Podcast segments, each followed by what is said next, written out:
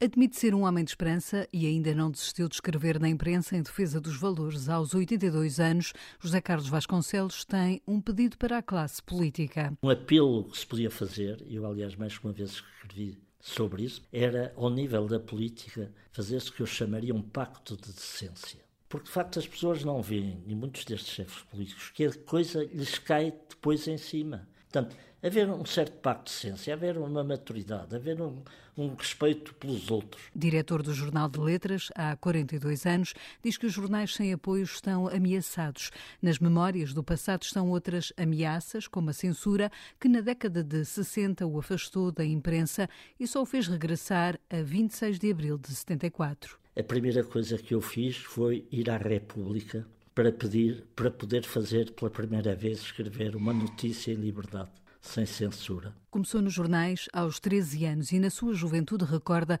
uma cobertura em particular. Que eu fiz foi quem fez a cobertura para o Diário de Lisboa da tomada de posse de Marcelo Caetano. Lembro de ter atrás de mim o almirante Tenreiro, o que eles iam dizendo. E quando aquilo acabou, eu consegui falar com Marcelo Caetano, fazia três ou quatro perguntas, duas ou três destas de, de vão de escada, que de Lisboa, com a minha fotografia com ele, e para a altura foi uma coisa fantástica, porque isto com o Salazar, obviamente, era absolutamente. Obviamente, era impossível. Recordações de José Carlos Vasconcelos percorridas no Avenida da Liberdade.